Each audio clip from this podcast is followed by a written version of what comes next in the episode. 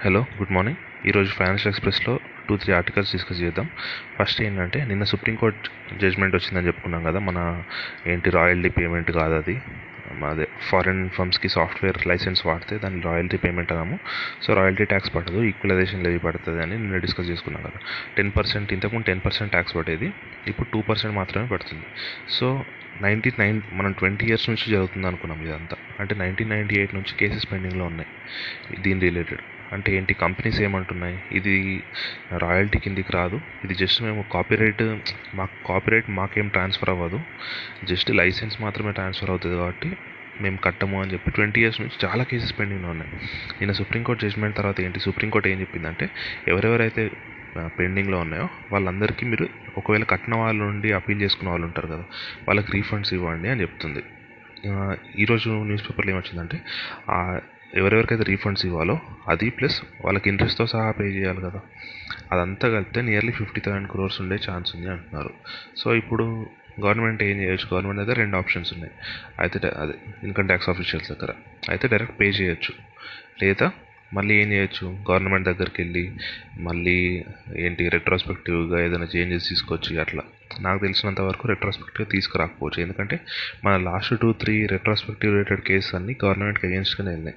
అదేంటి, Vodafone case అయినా, Cairn India case అయినా 2 గవర్నమెంట్కి అగెన్స్ట్గానే రూలింగ్స్ వచ్చాయి రెట్రోస్పెక్టివ్ ట్యాక్సెస్ మ్యాటర్లో. సో అందుకే గవర్నమెంట్ అటు సైడ్ వెళ్ళకపోవచ్చు.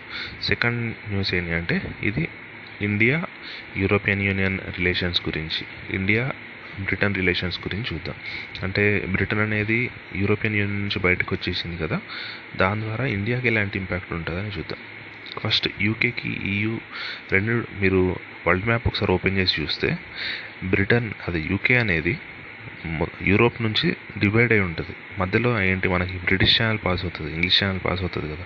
అంటే ఈ యూకే అనేది ఒక ఐలాండ్ లాగా మనకు, మిగతా యూరోప్ మొత్తం మెయిన్ల్యాండ్ యూరోప్ అంతా స్టార్ట్ అవ్వదు. మెయిన్ల్యాండ్ యూరోప్ ఎక్కడ స్టార్ట్ అవుతుంది, మనకి ఫ్రాన్స్ కానీ ఇవన్నీ ఉంటాయి కదా, అది మెయిన్ల్యాండ్ అనమాట. యూకే అంతా ఇది సెపరేట్, మధ్యలో వాటర్ వచ్చి సెపరేట్ ఐలాండ్లా ఉంటుంది. యూకే ఇంతకుముందు వరకు ఎలా ఉండేది, మొత్తం యూరోపియన్ యూనియన్లో ఉండేది కాబట్టి వీళ్ళకి ట్రేడ్ రిస్ట్రిక్షన్స్ కానీ, లేకపోతే జనాలు నుంచి అక్కడికి వెళ్ళడానికి వీసా కానీ, వర్క్ పర్మిషన్స్ కానీ, లేకపోతే స్టడీ కోసం స్పెషల్ వీసా కానీ, ఇవన్నీ ఏం అవసరం ఉండేది కాదు. ఇప్పుడు చేంజ్ అయింది కాబట్టి ఆ టారిఫ్స్ రావడం అవన్నీ వస్తాయి. యాక్చువల్గా వాళ్ళ EUకి బ్రిటన్ మధ్యలో ఒక డీల్ కూడా సెట్ అయింది, ట్రేడ్ డీల్. దాని ప్రకారం అంటే ఇంతకుముందు ఉన్నంత ఫ్రీగా ఉండదు, కానీ ఇప్పుడు కూడా కొన్ని రిలాక్సేషన్స్ ఉంటాయి. ఇది ఓన్లీ గూడ్స్ విషయంలో, అంటే సర్వీసెస్ విషయంలో ఎటువంటి ట్రేడ్ డీల్ లేదు. అంటే ఇప్పుడు నేను ఒక సాఫ్ట్వేర్ ఇంజనీర్ అనుకోండి, నేను బ్రిటన్కి సంబంధించిన అతన్ని, అంటే లండన్లో ఉంటాను, నాకు అక్కడ లోకల్ పాస్పోర్ట్ ఉంది. ఇప్పుడు నేను ఫ్రాన్స్కి వెళ్ళొచ్చా, వెళ్ళరాదు. ఎందుకంటే ఇప్పుడు బ్రెగ్జిట్ అయిపోయాం కాబట్టి మనకి సర్వీసెస్ రిలేటెడ్ ఫ్రీ మూమెంట్ అనేది ఉండదు, ఓన్లీ గూడ్స్ రిలేటెడ్ మాత్రమే ట్రేడ్ జరిగింది. ఇక్కడ ఇంకోటి యూకే అనేది ఫుడ్ విషయంలో నెట్ ఇంపోర్టర్, అంటే అది ఎక్స్పోర్ట్ చేసే దానికంటే ఇంపోర్ట్ చేసుకునేది ఎక్కువ. యూకే దేనికి ఫేమస్ మనకు అందరికీ తెలుసు, ఆ ఇంగ్లీష్ ఛానల్ దగ్గర ఫిషెస్ అనేవి చాలా చాలా చాలా దొరుకుతాయి. అసలు బ్రెగ్జిట్ అయింది one of the main reason. UK people అందరూ మాకు బ్రెగ్జిట్ కావాలి అన్నది ఫిషింగ్ రిలేటెడే.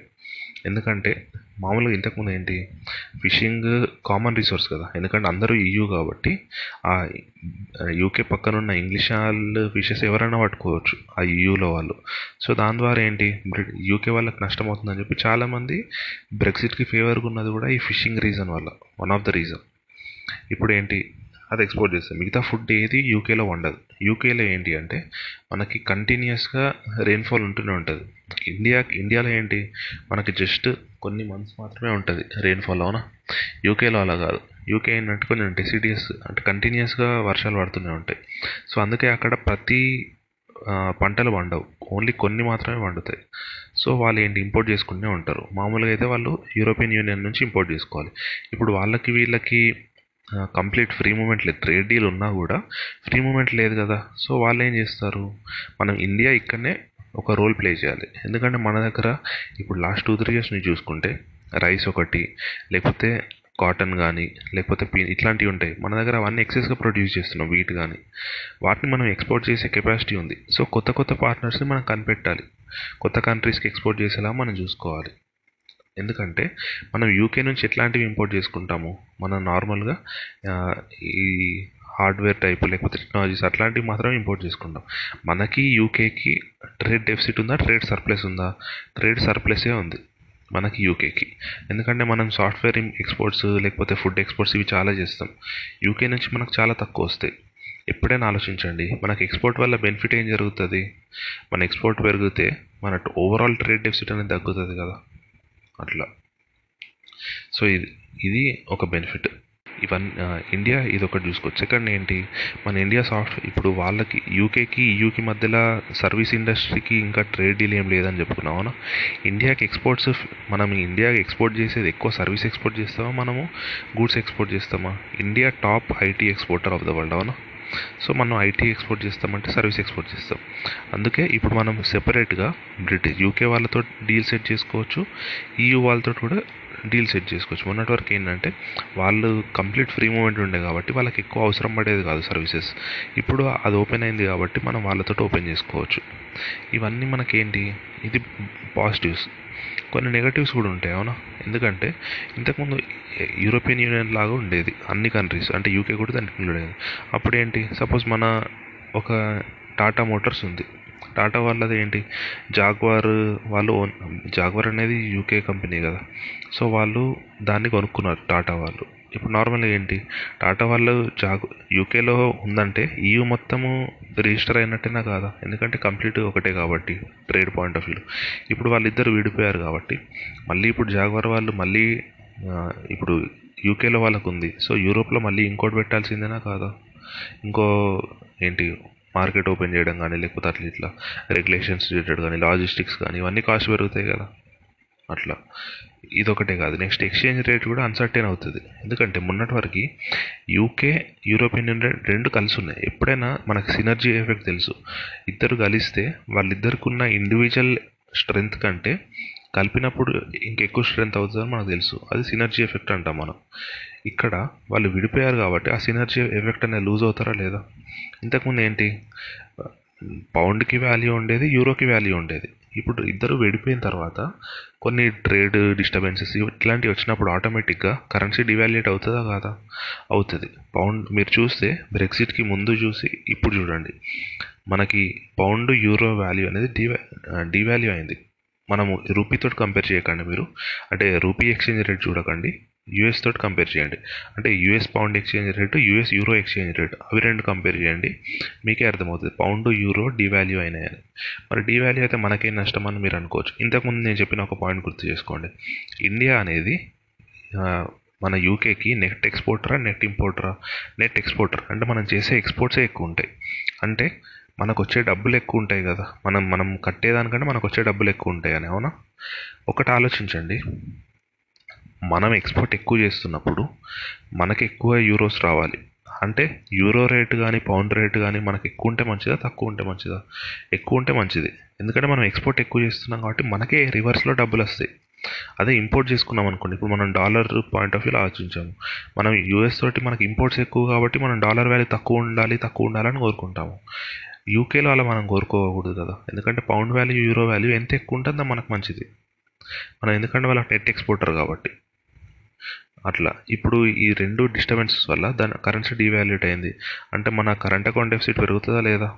కరెంట్ అకౌంట్ డెఫిసిట్ అంటే ఏంటి, ఈ ట్రేడ్ డెఫిసిట్కి కొన్ని చిన్నవి యాడ్ చేస్తే అది కరెంట్ అకౌంట్ డెఫిసిట్ అవుతుంది. ఎందుకంటే మన ఎక్స్పోర్ట్స్ మనకి 100 పౌండ్స్ ఉందనుకోండి, ఇంతకుముందు 100 పౌండ్స్కి 90 రూపీస్ వచ్చేది అనుకోండి, ఇప్పుడు 80 రూపీసే వస్తుంది. అంటే 1 పౌండ్కి 10 రూపీస్ లాస్ అనే కదా, అట్లా. అంటే కరెంట్ అకౌంట్ డెఫిసిట్ పెంచడానికి యూజ్ అవుతుంది. నెక్స్ట్ మళ్ళీ మన బాండ్స్, ఇప్పుడు ఇండియాలో ఇండియన్ కంపెనీస్ ఉన్నాయి, అవి ఫారెన్ నుంచి ఫండింగ్ తెచ్చుకోవాలి, ఇన్వెస్ట్మెంట్ తెచ్చుకోవాలనుకుంటే. ఇంతకుముందు ఏంటి, యూరోపియన్ యూనియన్ మొత్తం ఒకటే కాబట్టి ఒకసారి సర్వీస్ కాస్ట్, అంటే ఇప్పుడు ట్రాన్సాక్షన్ ఇనిషియేట్ చేయడానికి అది లిస్ట్ చేయడానికి ఇవన్నీ కాస్ట్ అవుతాయి. ఇంతకుముందు ఈయూ అనేది కామన్ మార్కెట్ కాబట్టి ఒకసారి కాస్ట్ పెడితే సరిపోయేది.